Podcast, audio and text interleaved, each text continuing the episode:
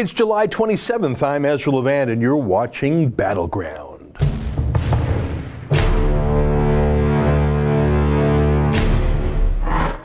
Hello, Rebels. It's great to be back. You know, I loved doing Battleground every single day at 12 noon Eastern Time. And we had a real run there for about two months, but then uh, I, I had to travel. I went to Israel. Uh, and I tried to do it from there, but the internet connection was so wonky, and even the time zones didn't work. And then I had to go to London for Tommy Robinson's appeal, and obviously during during the time I would do, I mean, just the times didn't work, and uh, it's just I, I, love doing it, but it just is tough for me to commit to doing it every single day, and it's not great if I'm missing, you know, 50% or two thirds of them. But it is my goal to have a live chat every Friday. And uh, here we go. So it's great to, ha- great to be back. Thank you for joining me. And thanks to my friend, David Menzies, who uh, did a lot of the shows when I was away. Uh, just a reminder for folks uh, for whom this is new Super Chat is the fun word invented by YouTube and Google to describe what we're doing. It's a live chat. I'm coming to you live, which is the scheduling challenge we've been talking about. As you can see on the side of the screen there, there's comments in real time. But what the super chat function is, it's sort of neat. Uh, you can make your comment um, in a bright highlighted color, and you can even make it appended, affixed to the top of the comment box there for a period of time by chipping in a couple of bucks.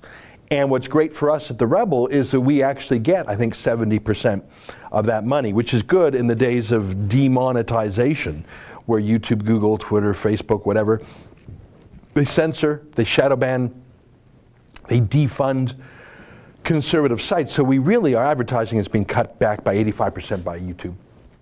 So believe it or not, if you chip in five bucks or five pounds or whatever currency you have, uh, that's just uh, it goes goes to us. So that's a, a pleasant change.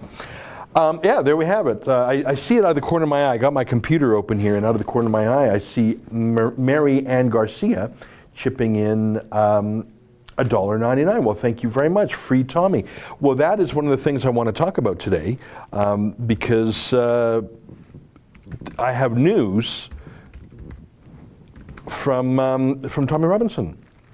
Uh, sorry, I'm just uh, sending out to producers there. Uh, this morning, I received a text from Tommy's family, and then I spoke by phone with one of Tommy's lawyers, and they confirm that the Court of Appeal uh, that Tommy's lawyers argued in front of, I think it was on July 18th, if memory serves me correctly, they will be returning with a verdict next week. What's weird about the news I got both from the family and from uh, the lawyer is that the judges indicate they'll have their verdict on Tuesday or Wednesday. Which is it? I mean, that's like saying, hey, come to my wedding. It's on Tuesday or Wednesday.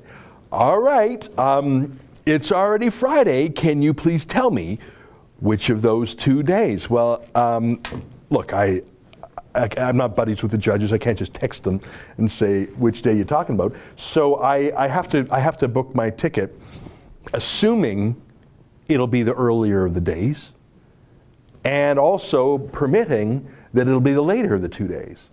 So I got to if I'm going to go there. I mean, I don't want to assume it's on the Wednesday and miss it. But if I'm there early, I obviously I'm going to stick around if it is on the Wednesday. So there you go. Um, so I hopped on Expedia, and uh, the cheapest flights that bring me in Monday night, so in case it's Tuesday morning, the cheapest flight is almost 2,000 Canadian, even on Expedia, sorted by price, um, economy class. So uh, that, that's just what it's like when you fly last minute to London. And uh, the hotel I booked last time uh, said they're happy to have me back at a 15% discount, which is nice, but it's still expensive to stay uh, near the court. And of course, that makes sense. I don't want to be far away from the court. I don't want to miss it. So I am going back to London. And um, if you can help chip in to cover my costs, please do. We've set up the, the page at tommytrial.com. Tommytrial.com. I've just got to go over there. And here's why because the mainstream media lie through their teeth. And I saw that when I covered Tommy's appeal. I was there in the courtroom and I was typing as fast as I could. That I was very glad that the judge permitted us to live tweet from the courtroom, and there was a chance he would not. I asked the clerk to put the questions. I got there really early, as you may know, and I talked to the clerk and I explained who I was and what I was trying to do. Oh, and I see another super chat. Thank you very much. Been writing biblical word to him, Mary Ann Garcia. Thanks. Um, I'll get to the comments in a minute. I'm just opening up with a little ramble here. So I got to the court really early and I talked to the clerk. It's a very fancy courtroom, and there, there were desks there for media. There's a media section in, in the court. Jason Matt chipped in 279. Thank you. So um, I knew they were media friendly, sort of, but I didn't know if I could tweet from the court. But the, the clerk put it to the judge, and it was actually the very first thing the judge said is yes, mega random poo went back. Thank you. Um, the judge said yes. So I sat there. I actually sat next to John Carson. I tried not to bug him, but I asked him to explain a few things to me, and he usually said, shh, shh, shh. It's really what he said. I trying not to be a pest, but I wanted, I, like, they were talking about certain cases that I was unfamiliar with, and, and unlike American and Canadian courts where all the court filings and briefings are public, that's not how it works in the UK. They're, they're privately filed pleadings. Um, so that was news to me anyhow. So I was asking, I was bugging John Carson, and he kept on saying shush. But I figured it out mostly. Um, I think I tweeted 176 times uh, that day, and uh, I'm guessing 150 of them were from the court. So I was typing as fast as my little fingers could fly, and uh, you know I may have had some typos, I may have had some, I may have misheard something, but I think I generally got it right. And uh, my Twitter analytics if you can believe it, says that those tweets were viewed 5.7 million times. 5.7 million times. Plus, I did about 10 videos. Now, the reason I'm telling you this is because there were at least six or seven other mainstream media outlets there, including um, the BBC. I said hello to someone from the BBC, including someone from The Independent, the falsely named liberal newspaper. Um, and the folks who were actually in the court I think did a fair enough job of live tweeting what they saw. DJ Foster says, thanks for all you do to keep us informed. Well, you're welcome. Um, but what I found unbelievable is that at least two senior mainstream media journalists were tweeting about the appeal hearing and they were not there in the courtroom. They were tweeting authoritatively, they were opining, they were giving their views, and they weren't even in the room, and they got their facts wrong. Jane Reynolds, 1099, great work for Tommy. Thank you for saying that. Let me tell you why that's important. And I'm, I'll name names here. The Guardian, the political correspondent, Channel 4, with their video editor, who also works on their fact check. So they were tweeting falsehoods about Tommy. Now, it would be bad enough if they were in the court tweeting falsehoods, but they weren't even in the courtroom. In both of these cases, these two liars were were saying that Tommy was not appealing the, se- the sentence itself, the Tommy, sorry, the conviction itself for contempt of court. In fact, Tommy was not only appealing the sentence, he was appealing his conviction in Leeds County Court, and believe it or not, he was appealing his conviction a year ago in Canterbury, the one that happened when he worked for us. And there was a technical reason he did so because, uh, and I won't get into it now, but it was an interesting appeal by the lawyers. I don't know if it'll be successful, but I, but it certainly showed to me they were leaving no stone unturned, and that made me feel good. I mean, I thought that was a bit of a stretch, to be candid. But the fact that they were going that far made me feel good. I thought, well, geez, if they're actually appealing the Canterbury conviction a year ago, then I know they're doing everything they ought to be doing because they're going further. I see some more super chats here. Let me catch up. Uh, Kevin Victor, 20 rupees. I think that that symbol is. Thank you very much. Uh, Scott Conklin, 10 bucks. Thanks, Colin. But you can you can make a comment with your super chat. By the way, like uh, Colin Buckley chipped in five pounds. He says, "Would Tommy's release mark a turning point in our fight for justice?" Yes, and I'll tell you why. First of all, I mean, and again, I'm not a British solicitor. I've been talking to uh, Tommy's lawyers, and I've been trying not to bug them. Like, I'm so curious. I got so many questions. But remember, they don't work for me, right? They work for Tommy. I'm, we're just crowdfunding them. A year ago in Canterbury, the lawyers worked for me because Tommy worked for us, and, and it, was a, it was a rebel thing. We're just doing the crowdfunding, so they don't actually work for me, of course, these lawyers. The, Tommy's a client. Um, I mean, they know I'm an ally and everything, but they still have to be careful not to disclose things to me because that would violate solicitor client privilege. Do you understand what I'm saying? If I am not the client and they tell me something that is secret, legally it's not secret anymore, right? That's what solicitor client privilege is. So, uh, you know, they've been very professional that way. And I, I mean, I ask them 100 questions and they give me some answers, but the right thing is for them to give me few answers if you take my meaning. And even to keep things from me that they know I want to know because, it, because they're duties to their clients. So they're good lawyers. um, but to answer your question specifically, Colin, you say, will this mark, uh, let me read your question precisely, will this, will Tommy's release mark a turning point in our fight for justice? And I see, like the East Wind chipped in 20 bucks. By the way, you can, um, you can write a comment with your, your super chat. Yes, it would mark a turning point. Number one, my cursory research shows me that no journalist has been sentenced to prison for contempt of court since 1949. Is that amazing? So it's what's that, almost 70 years. The UK does not imprison journalists. It's a free country, right? I mean, that's something that Vladimir Putin or um, Iran does, or Venezuela or Cuba, right? The United Kingdom imprisons a journalist. Can you name me? Now, maybe, uh, I mean, I, I, didn't do a very detailed search. I got other things I'm doing with time. Can anyone out there contradict me when I say the last time a journalist was imprisoned was 1949? Isn't that, doesn't that tell you something's off right there? And not just in prison for a week or for 30 days. But for 13 months? I've told you the case of uh, George Galloway versus Aisha Ali Khan, his very pretty former assistant. They're in some legal fight. Uh, there were two court orders against her not to tweet about it. Two, not one, but two court orders. She violated those two court orders more than 20 times, and she was sentenced to 12 weeks. That's a very high sentence. I doubt she served more than 30 days. Um, but that's two court orders, more than 20 violations. Tommy didn't even violate the court order. All he did, he did not step, step foot on court property. He did not say that they were guilty. They, he called them accused or alleged rapists. The only thing he did not tell about anything going on in trial. The only thing he read on TV was something from the state broadcaster, the government of the UK. They have a state broadcaster called the BBC, and Tommy read from their own website the names of the accused. How on earth is that contempt of court? And if it is contempt of court for Tommy, why is it not contempt of court for the BBC? And don't tell me because they publish those early. The website publishes continuously. If you publish something before a publication ban comes in, and then a publication ban comes in, and it's on the website that publishes continuously, you are in contempt. So do you see what I'm saying? Tommy was not actually guilty of contempt in the first place.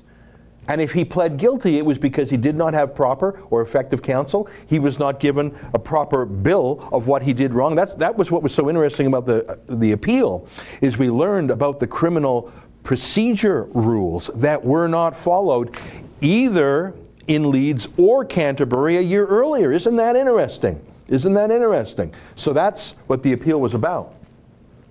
Mikey Mike chipped in 20 bucks. Money well spent. Keep us informed. Cheers. I sure will. And uh, Jacqueline and Free Art Tommy. Well, I think the lawyers are going to do that, and I think the judges are going to do that. I got to tell you again, I, I was nervous about the judges because, you know, one of the I learned a lot of fun words over the years from Tommy, over the year from Tommy, and one of them is a stitch up. In Canada, we would say if he was framed or it was a setup. But in the UK, they say stitch up. Tommy keeps on saying stitch up this, stitch up that inside job. And I, and I say, yeah, Tommy, yeah, Tommy. Well, you know what? This was a stitch up. And I thought, well, maybe this Court of Appeal will be a stitch up too. I don't think so. Maybe he's uh, an adept actor, but the Lord Chief Justice of the UK, who presided, seemed fair. Now, what do you know? A guy can give a false face for three, four hours, right? but every intervention he made, and by intervention I mean when he asked a question or when he weighed in or when he engaged, because it's, you know what a court of appeals like, yeah, the lawyer's doing 95% of the talking, but every once in a while a lawyer, a, a judge says, what about this or what about that or is that true? every intervention made by the Chief Justice redounded to Tommy's credit. He either strengthened a point that Tommy made or he challenged a, a, point to the contrary. I thought it was very interesting. Now, there are three judges on the panel. One of them, uh, Judge Justice um, Maura McGowan, I'm going from memory. I didn't, I didn't think she was sympathetic to Tommy, but you know, you don't have to be sympathetic to Tommy to look at the law and apply it properly and realize that the law was not applied properly to Tommy in Leeds, and therefore, whether she likes Tommy or not, the verdict was improper and should be overturned. And I think that's what's going to happen. Let me catch up on some of these super chats. Urethra Grundle, what a great name. Hello, it's me again. Every day I rub shoulders with people that don't know that you exist. Please, can you communicate with your merchandise manager and get the ball rolling on cheap bumper stickers? Get the word out. You are so right. You are so right. Thank you for the reminder. In fact, I think with bumper stickers, it almost makes sense to give them away for free, right? It's advertising. Thank you. Um, Keith McIntosh from Mexico. Hey, Keith, nice to hear from you again. I know you've uh, super chatted before from Mexico. Long time no donate. I haven't been able to determine through media the origin of the Toronto terrorist, born in Canada or immigrated as a child, refugee or merit system, if merit, major failure in the process. We'll talk about that. See, it's 1216. I promise we'll spend at least half the show today talking about the Toronto terrorist incident. And that's the thing. Basic who, what, where, why, when journalism has been pushed aside by narrative spin. Isn't that the truth? I'll come back to that, Keith, I promise. Um, Keith Grange, thank you for all you have done. Free Tommy. Well, you know what? It's it's been interesting because, of course, when you work, I mean, I worked with Tommy for a year. And, um, you know, legally you would say employer employee, but anyone who knows Tommy knows that Tommy doesn't have a boss. It's, it's like, I'm not going to say like herding cats, it's like herding lions. You know, a lion does not get herded unless it wants to. So it's been an unusual change in that when Tommy was working with the rebel, it was like a handful all the time. But here we had one very clear mission crowdfund the legal appeal. Couldn't be simpler, right? I was not involved with the demos. That was Raheem Kassam and others in the UK. Congratulations to them. Congratulations to the funders of the demonstrations. Thank you. And to everyone who attended. I can't take any credit for that. I had no role in that. And I, I do not purport to be a general spokesman for the family. But on the one narrow issue of crowdfunding is legal appeal, that's what we've done. And you know what? Credit goes to our rebel viewers hundreds and hundreds and hundreds of Rebel viewers all around the world. That's what's been interesting to me, is to see how widespread Tommy's support is. I think that um, maybe Tommy always sort of knew it or something, but I think he will be incredibly um, encouraged by the width and depth of his support. And of course, he's been in prison, and so his access to information is limited. I've been sending him some emails. I know other people have. You can um, I don't know if it makes sense. I guess he's still in prison for a few more days. If you go to emailaprisoner.com, you can send him an email, and I, you know, you can cut and paste a news story and put it right in. You can't send. I don't know if you can send a link, but you can cut text and paste it. So I think he's been given a lot of info in prison because he'll go crazy. Guy's in jail cell by himself. He has to read, say. So I think he gets a sense of how much support there's been out there. But I think only when he comes out will he get the true depth of it. Chris Simpson, really enjoyed your James Delingpole Breitbart podcast released today on iTunes. Well done on your accurate Dan- Danforth reporting. Hey, thanks very much. Yeah, you know, I didn't mention it. When I was in London, I sat down with James Delingpole, who's a really good guy. Very, you know, he's your your, your iconic, uh, slightly eccentric, totally lovable Brit. You know, he's a great guy. Lives in the country. He made the three-hour journey in, into the city uh, to meet me, and we chatted for an hour, and I just rambled.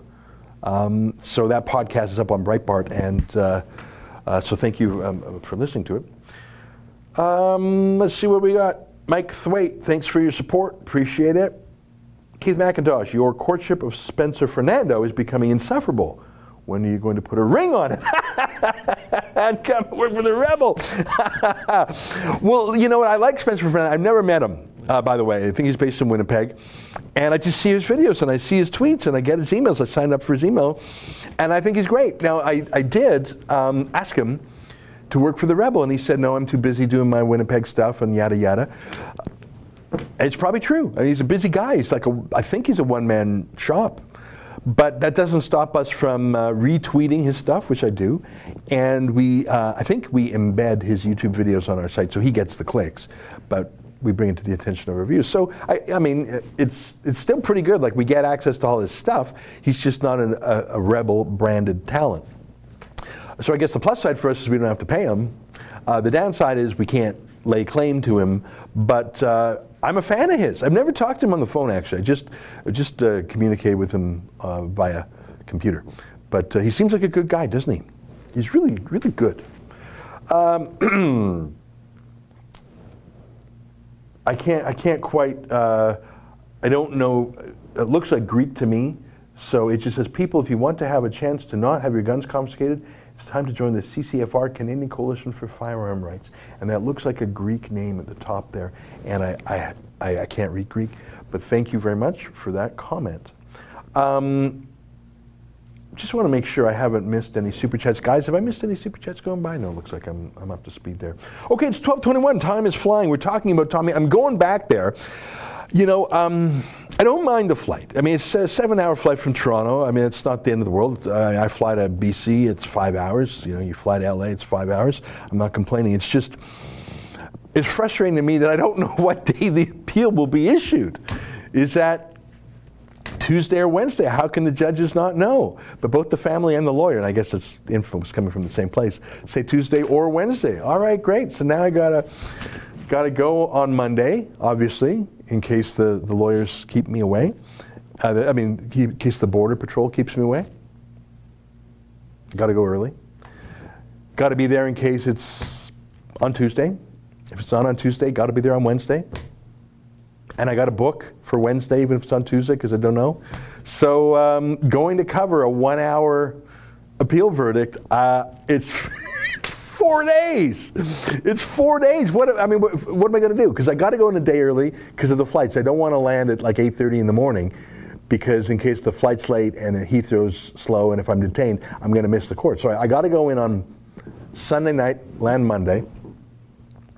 I got to be there in case the verdict's on Tuesday. If it's not on Tuesday, I got to cool my jets till Wednesday. And if it's on Wednesday, Tommy's coming back Wednesday afternoon, right? So I want to be there. So I'm actually, actually, you know, returning Thursday. So we're talking Sunday, Monday, Tuesday, Wednesday, Thursday. We're talking five days, four and a half days, including 14 hours in the air, just for for what's probably going to be like a 90-minute court presentation. But what are you going to do? That's the law. The law is not a speedy thing. It grinds slowly. But in this case, I think it's going to. Uh, I think it's going to have a good result. I think Tommy's going to be freed. Um, let me see if I missed any super chats. Oh, yeah, here we go. Done know nothing. You know, Marson and Harding worked at the same office. Oh, so, so if I'm now, I think I recognize those names. You're talking about the judge in Leeds and the public defender lawyer. I think you are. That's interesting to me. Um, do you have any background on that? I'm not disputing it. I would just like to corroborate it because that's an interesting thing to say. Um, all right, so I'm going. I'm going back over there. I got to pack my bags, and it's Friday, so I'll get on a plane in two days. I'll land in three days. Uh, the verdict will hopefully be on the fourth day. If not, it'll be on the fifth day, and I'll come home on the sixth day. But you know why it's important? I mean, first of all, I want to settle the accounts with all the lawyers because there's been a lot of lawyers working hard on this, and and uh, of course that's what the crowdfunding is for. Um, of course, 100% of the surplus goes to the family, so we want to just tidy that all up. Um, but mainly, besides you know tidying it up with the lawyers and the family, I know they're going to lie about Tommy. I just know it. Hey, Alex, can you get two clips from Hannah? They're the clips from the BBC who are the Tommy supporters. I used them in a monologue the other day. One is a clip of the police horses charging the Peppa Pig puppet balloon. and the other is the BBC reporter lecturing a lady about Muslim rape gangs. Um, Hannah should have those clips. I want to play those clips. My friend Alex is going to get some clips for you. Um, Calvin Arndt chips in five bucks. Thanks very much. Okay, while I'm waiting for those clips, I'm just going to read some non uh, super chat comments. So here's what we're going to do. It's 12:25. We're almost halfway done the show. We're getting two clips because I've told you about the lies from the Guardian and Channel 4, right? And they're going to lie again. They hate Tommy. You know, you can hate someone and still report fairly. You know what I mean? You can be biased but still give a fair and accurate report. The UK is, they, they hate Tommy.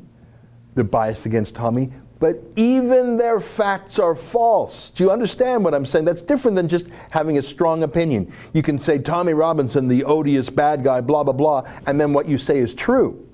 Like you, you just gave your, your vicious opinion about the guy, but then you give your true facts. Do you understand the difference? You can have a very harsh opinion, but we all have the same facts on it. You can have your own opinions, but you can't have your own facts and The Guardian and Channel 4 lied about the underlying facts to support their foul opinions.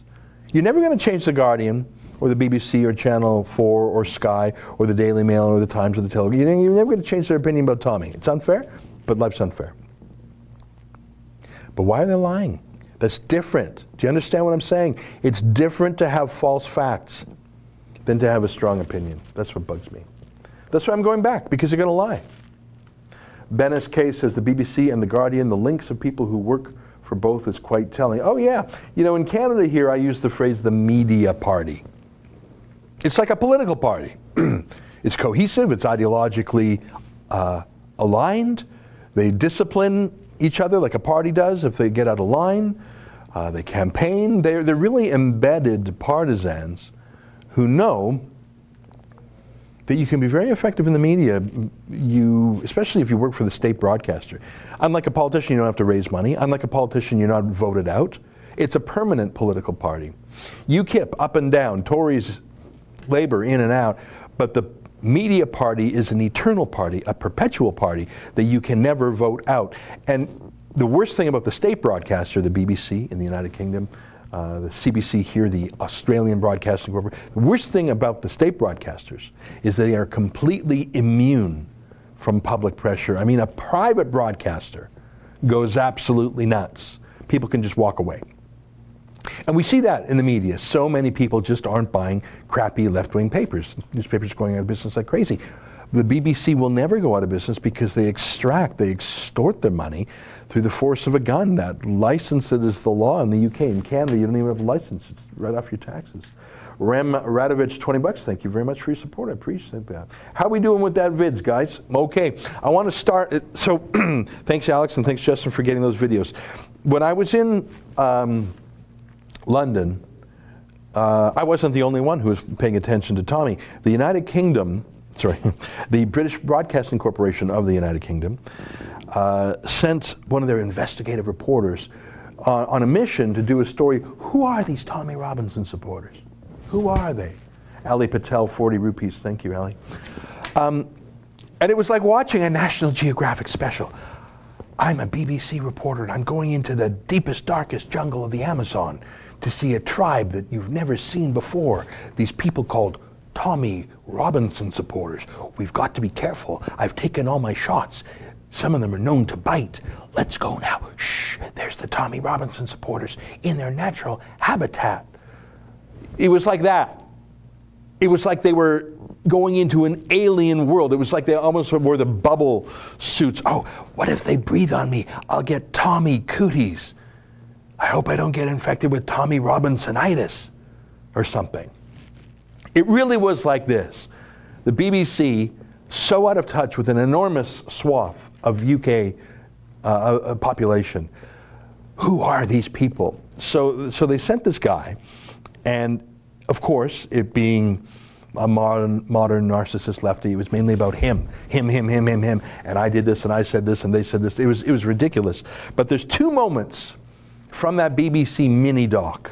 It was like a 13 minute thing two minutes that I found so telling. And the first is they went to a Tommy demo.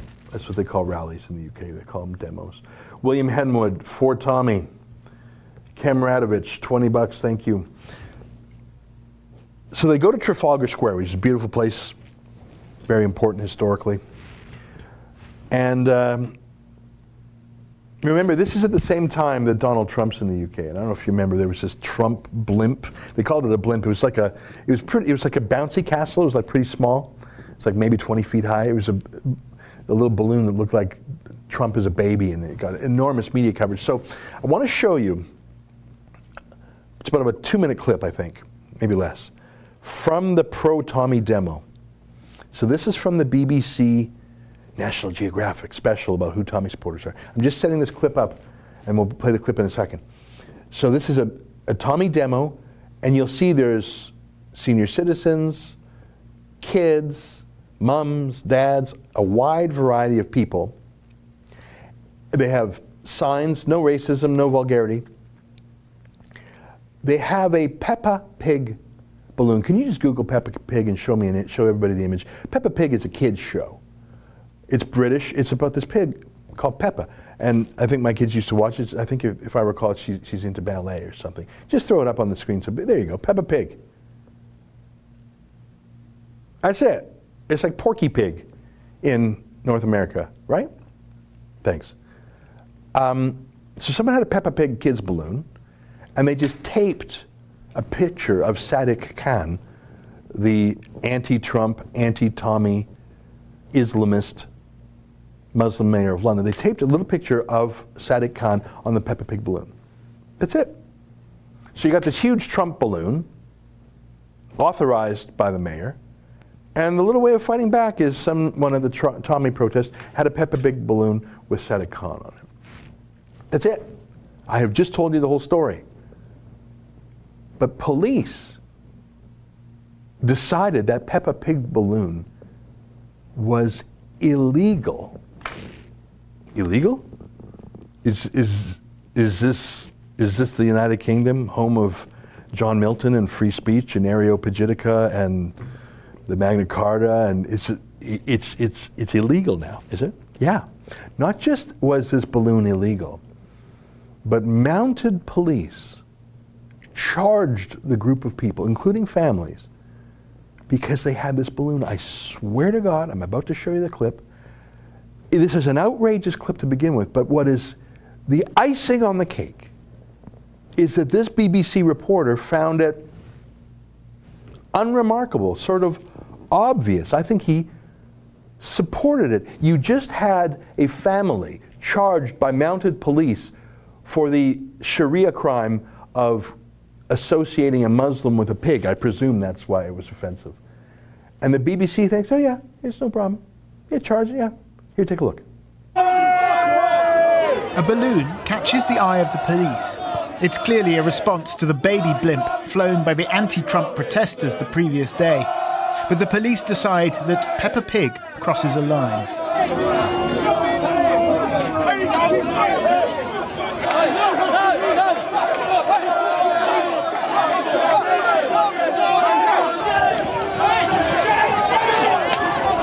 As officers try to remove the offending balloon, bottles are thrown.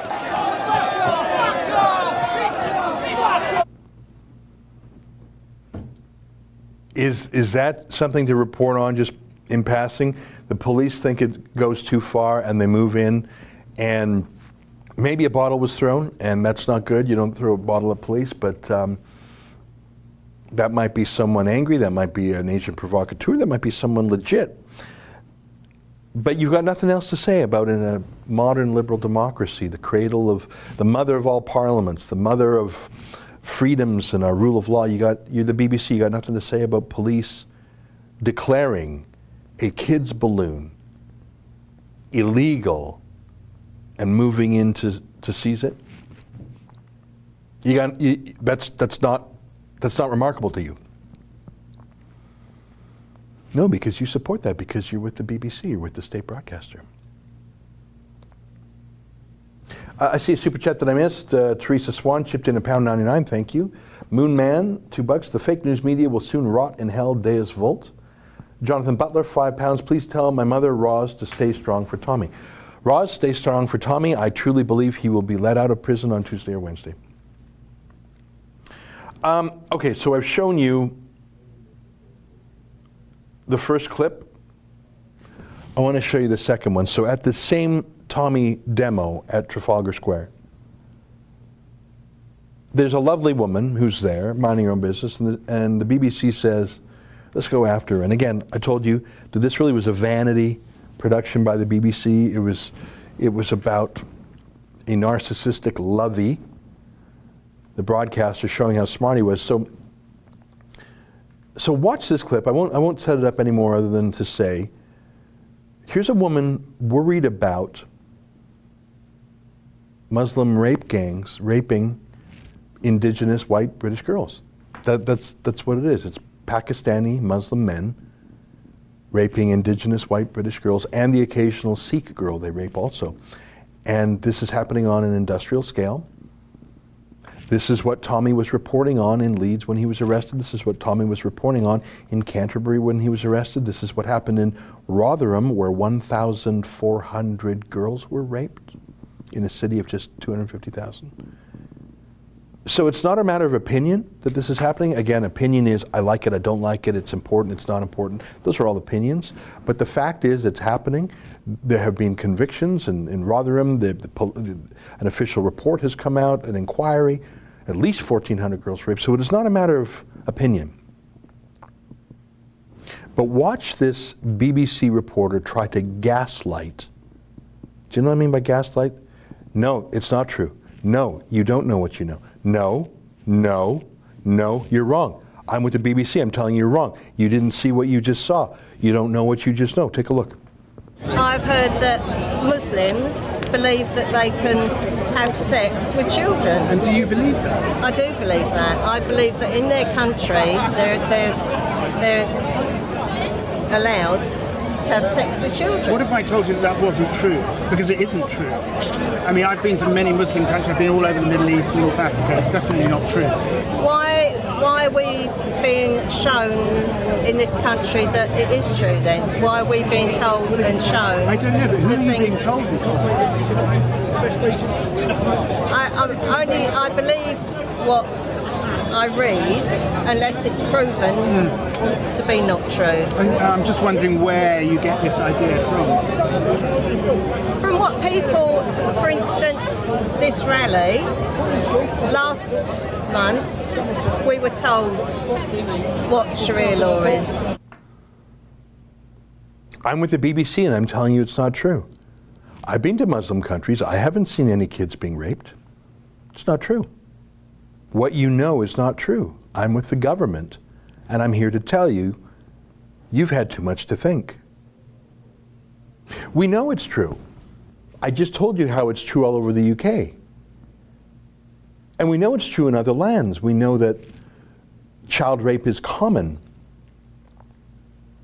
We know in Afghanistan, our Canadian troops, American troops, British troops discovered what is it called, bacha bazi boys? Basically, young boys that are held as male rape slaves for Muslim fighters, both the terrorists and the good guys. Some of the post traumatic stress from our Canadian forces was hearing the screams of these boys being raped by their Afghan allies. And I'm not even getting into historical Quranic stories like the f- fact that Mohammed married Aisha when she was six and consummated the marriage when she was nine. I'm not even talking about that. We all know that child marriage is a fact. Child marriage is a very nice way of saying rape. You can't marry someone who's nine. You can't marry a nine year old. That is not a marriage. That's not a consensual marriage. That is rape. That's rape. That BBC reporter is a goddamn liar. Not only is child rape commonplace in the Muslim world, even if it's technically illegal, it's commonplace. But it's happening throughout the United Kingdom. That's what Tommy's entire motivation is exposed. If, if there were no child rape gangs in the UK, I don't even know what Tommy would do for a living because that is the number one issue that motivates him and has for years. And this BBC, like if, if, that was not a problem, Tommy would, I don't even know if Tommy would be in politics. That's his number one issue. It's like 95% of what he does is fight back on that. And this BBC expert, I'm going to meet this obscure tribe called Tommy Robinson supporters in their natural habitat. And I'll try to teach these chavs a thing or two, these low class nothings I'll try and educate them because I'm with the BBC and we have to give these people fire and the wheel because they're very primitive. Let's go to the Amazon forest now. That's the BBC. That, that was not a BBC documentary about Tommy, was it? That was a BBC documentary about the BBC and their despise and their disgust for Tommy and their support for police horses charging people who have a Peppa Pig balloon, for God's sakes. And there's a mum or a grandmom who's worried about women, girls being raped, and she was just told by the government broadcast when you work for the BBC, you are a government journalist for the state broadcaster, and we were just told. Oh, and he played that because he was so proud. Because the documentary is really about him, isn't it? And how morally superior he is. He's virtue signaling to his own bosses at the BBC. I got this, guys. I'll do, I'll do a number on Tommy. Do you see why I'm going back to London for five bloody days? Do you see why I'm going back? Because do you think that gaslighting, lying propagandist for the state, do you think he's going to cover Tommy's trial and verdict accurately? Let, I'm not even talking about fair. Do you see the factual lie he told that woman? The fact that he approved of police mounted police charging someone with a Peppa Pig balloon shows his opinions. They're odious, they're unreasonable, they're disgraceful, they're un British, but they're opinions. But then he stopped talking about opinions and he talked about facts. And he said to that woman, You are wrong. There is no child rape in Islam. I am telling you because I know. And now listen to me, you stupid woman. Listen to me. Do you see the difference between an odious opinion and a damnable lie? Do you see the difference? That's why I'm going back to London. All right, I missed some super chats, I'm sure of it. Let's see. Mike Disney, Ezra, I can help next week with a nice room near St. Albans and lifts for you uh, free of charge. Thanks for all your tomifications. Thanks, Mike. I've already made an arrangement, but I, but I appreciate that. I, I don't know my way around the city that well. Um, I'm staying in the Strand right near the court. My goal is to be as close to the court as possible so I uh, save money on cabs and and so I don't get lost. I'll be honest. I just don't want to get lost and I don't want to be delayed. But that's very nice of you to offer me a place to stay. I appreciate it. But I've, I've actually the hotel I, I, booked last time was kind enough to offer me a discount. Uh, they said. Um, let me just see. I want to make sure I have, have. Guys, have I missed any? Oh, here we go. Jasmine Air. Come home soon, Tommy. The day for freedom was revolutionary, and we need another more than ever. I think he could be out. I think he could be out as soon as Tuesday. Now, again, I don't know if it's Tuesday or Wednesday, but I talked to the lawyer, and the prison, Onley Prison, is an hour away from Tommy's home. Theoretically, he could be home an hour after that someone with a Greek name, just read that Trudeau will ban handguns in Canada. Yeah, let's talk about the Toronto terrorism in our remaining moments. Um, Dun O'Nuffin says Park Square Barristers Co. UK about Marston Talent, Harding, LinkedIn, Park Square Barristers. I've seen screenshots. Things have changed recently. Oh, you're talking again about um, any connection between uh, the judge and the lawyer. I'll look at that. Tame Thing One says jihadis welcome but kill the balloon. yeah, yeah, isn't that the truth, eh? The mounted police will charge a balloon. Oh my God, there's a Peppa Pig balloon. Oh my God, there's a Peppa Pig balloon. Um, rape gangs? Oh, don't say anything or we'll throw you in, to- in prison, Tommy. 23,000 jihadis. Give me, can you grab a headline of 23,000 jihadis? Just put that up on the screen. People are saying, oh, you're making up that number. I ain't making up the number. What's that, MI5 or MI6? Throw that up on the screen. 23,000 jihadis. Uh, known jihadis. You can't track 23. Look at that. Huge scale of terror threat revealed. UK home to 23,000 jihadists.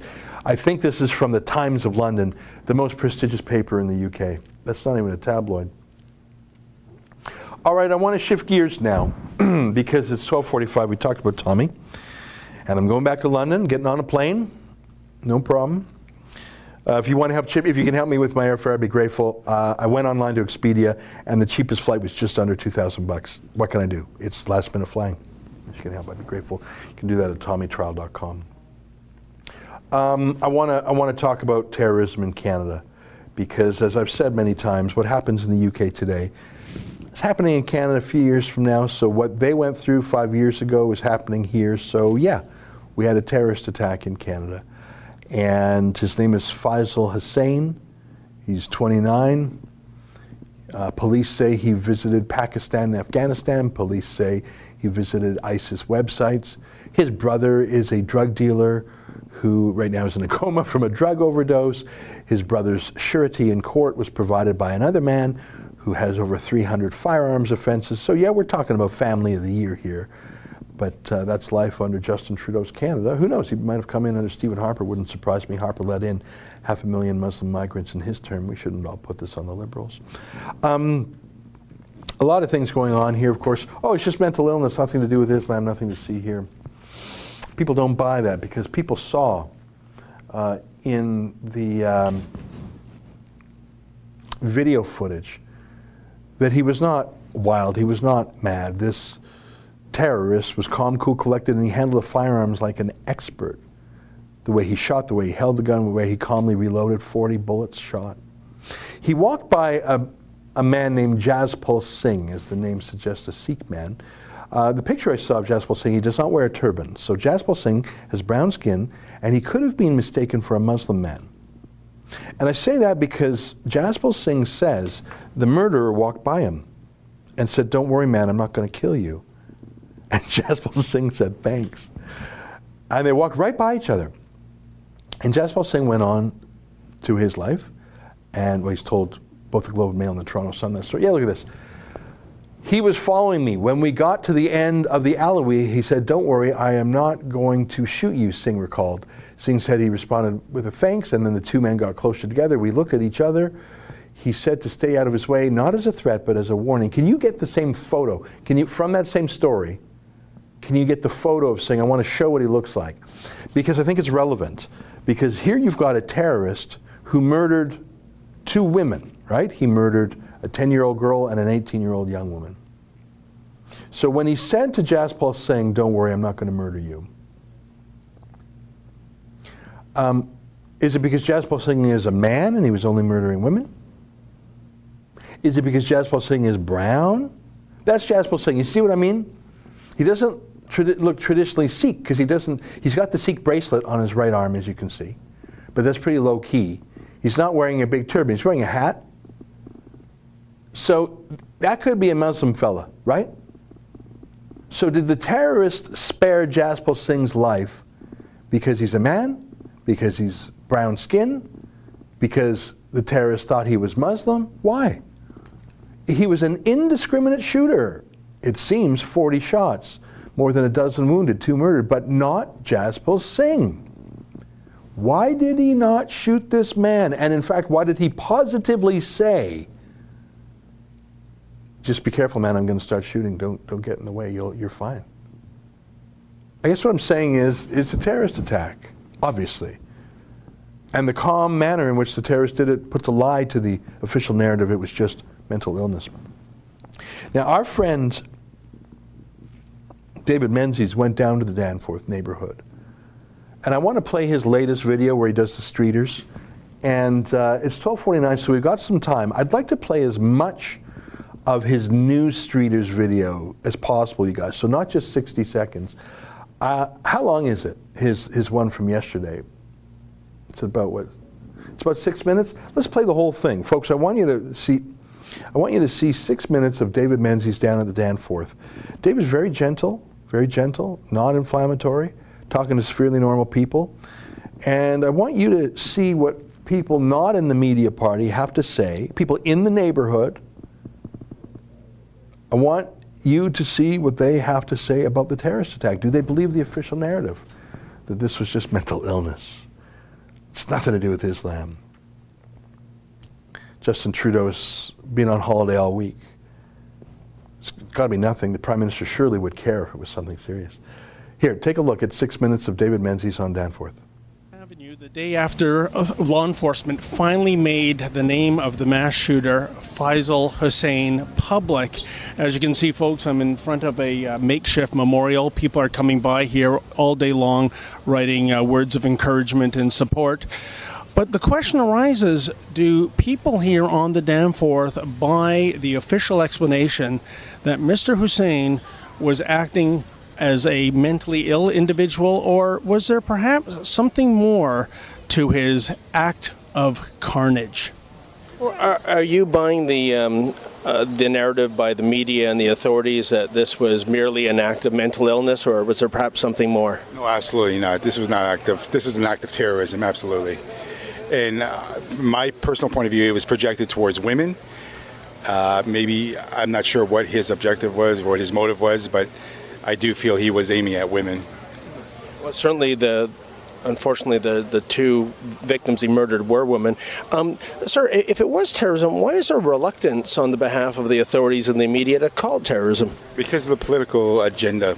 Come out and tell the truth. And the media now has been hiding a lot of this information and I think the people are just getting fed up with it. So, ma'am, you're saying that uh, your daughter's friends were in the second cup and they made it out in time? Yeah, two, they're 17 and two close friends of my daughter, and they were just out getting like a cold drink at the second cup, and they got delayed because they needed a drink remade, thank goodness, or they probably would have walked out the front door just as the shooter arrived. So the gunman reloaded and started shooting again through the front window, and they were able to get out through the back with all of the people there just stampeding to get out, got out through the back alley and then to a stranger's house, and the lady took care of them and drove them home, thank goodness. He lives in a heavily populated this Afghani Pakistani neighborhood. I used to live there.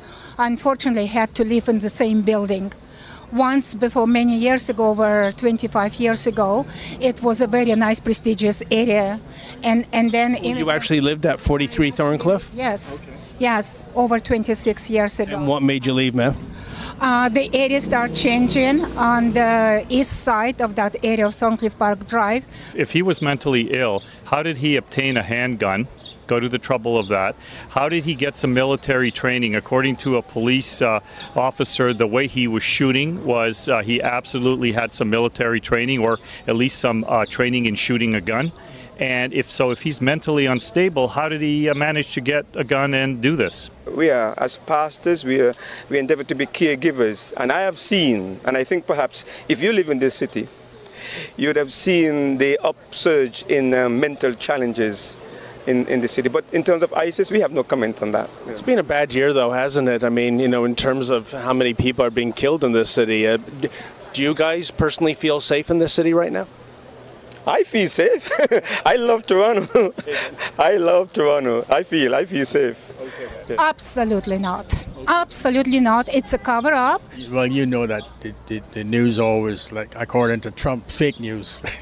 it's, it's not right? fake news. It's, it's liberal, biased news that wants to hide anything like this uh, from the people uh, so that they don't inflame passions, they don't get people upset. Uh, you know, the media is left wing bias. Everybody knows it, and people are starting to find out about it, and they're starting to get pissed off. In Canada, we're such a wonderful, supportive country of many cultures. Why, why take out that kind of anger on, on all of us who are supportive of different religions and cultures? That would be a shame. If you see the videos, this guy was trained. He was walking and shooting. I can do that. You cannot do that. Only a trained person can do that. And he seemed to be very selective with his targets. Uh, I, I, mean, he wasn't shooting at everybody. He was going to, I mean, specific people. I'm not sure if he was he was selecting, but obviously he knew what he was doing. Definitely, because if you look at the videos again, you will see him, the way he shoots and the way he holds the gun. he had some kind of a training, not not a small training. He had big training.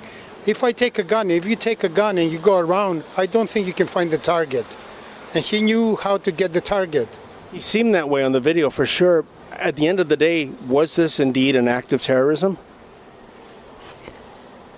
Who am I to say? But I believe there's some kind of a link. Yes, he had some kind of, a, you know, I don't want to scare people, but maybe he did because people are telling me that when he was walking on the street, he was talking in another language and he was uh, making sounds. I don't know what kind of sounds were he saying.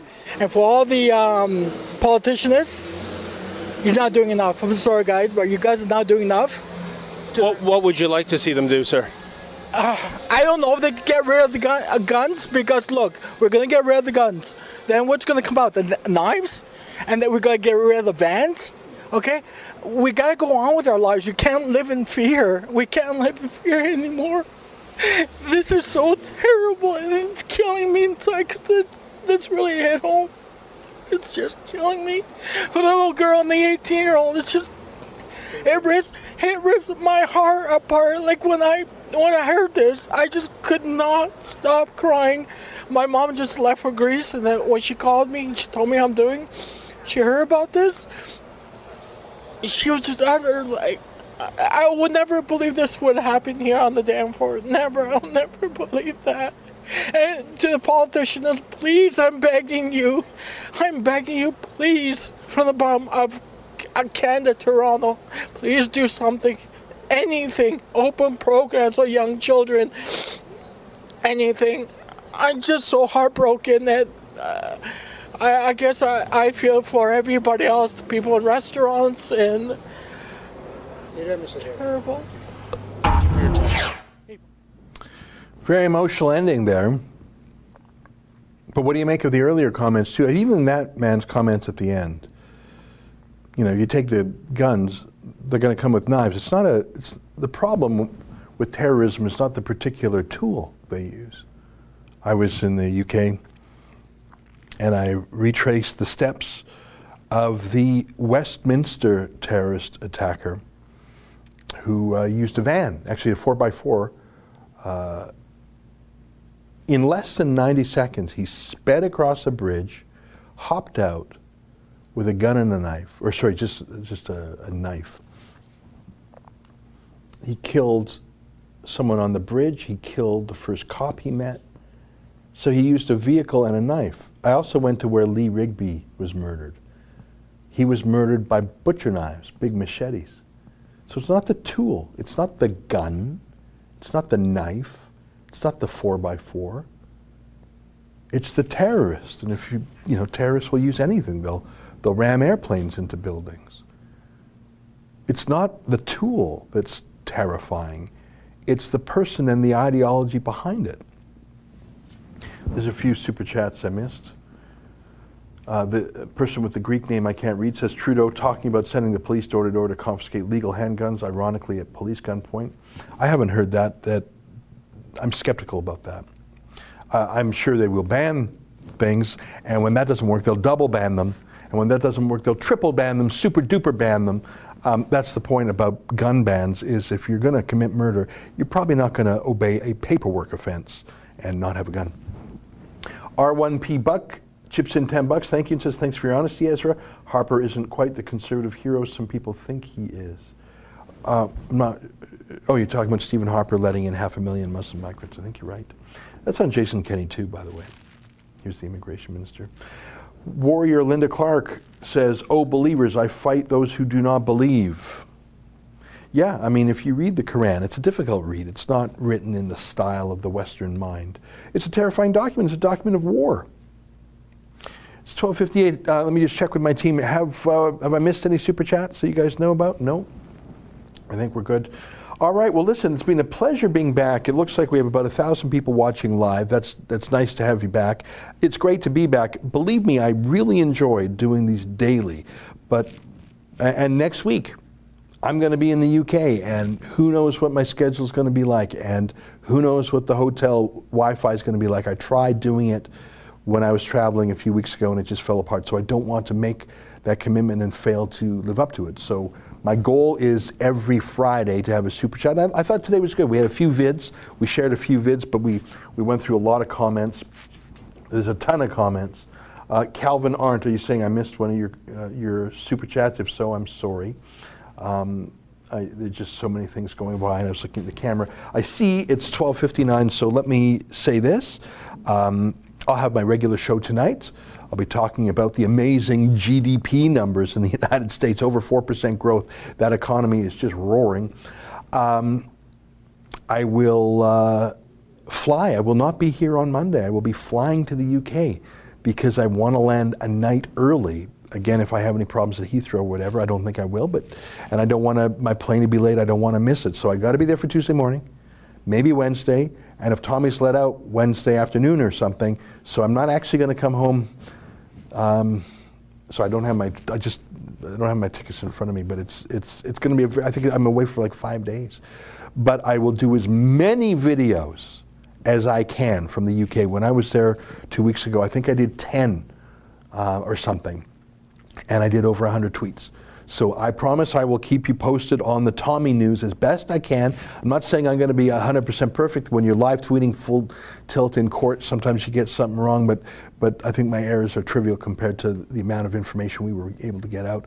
I believe my main mission in going to London, besides taking care of uh, the, the legal bills, to finishing that off, is to rebut the lies. Would you agree with me, especially based on what I showed you today from the BBC? Would you agree with me that they intend to lie about Tommy, and they always will? All right, that's it for today's Battleground. I'll see some of you tonight at 8 p.m. Eastern for my regular show. Until next time, on behalf of all of us here at Rebel World Headquarters, keep fighting for freedom.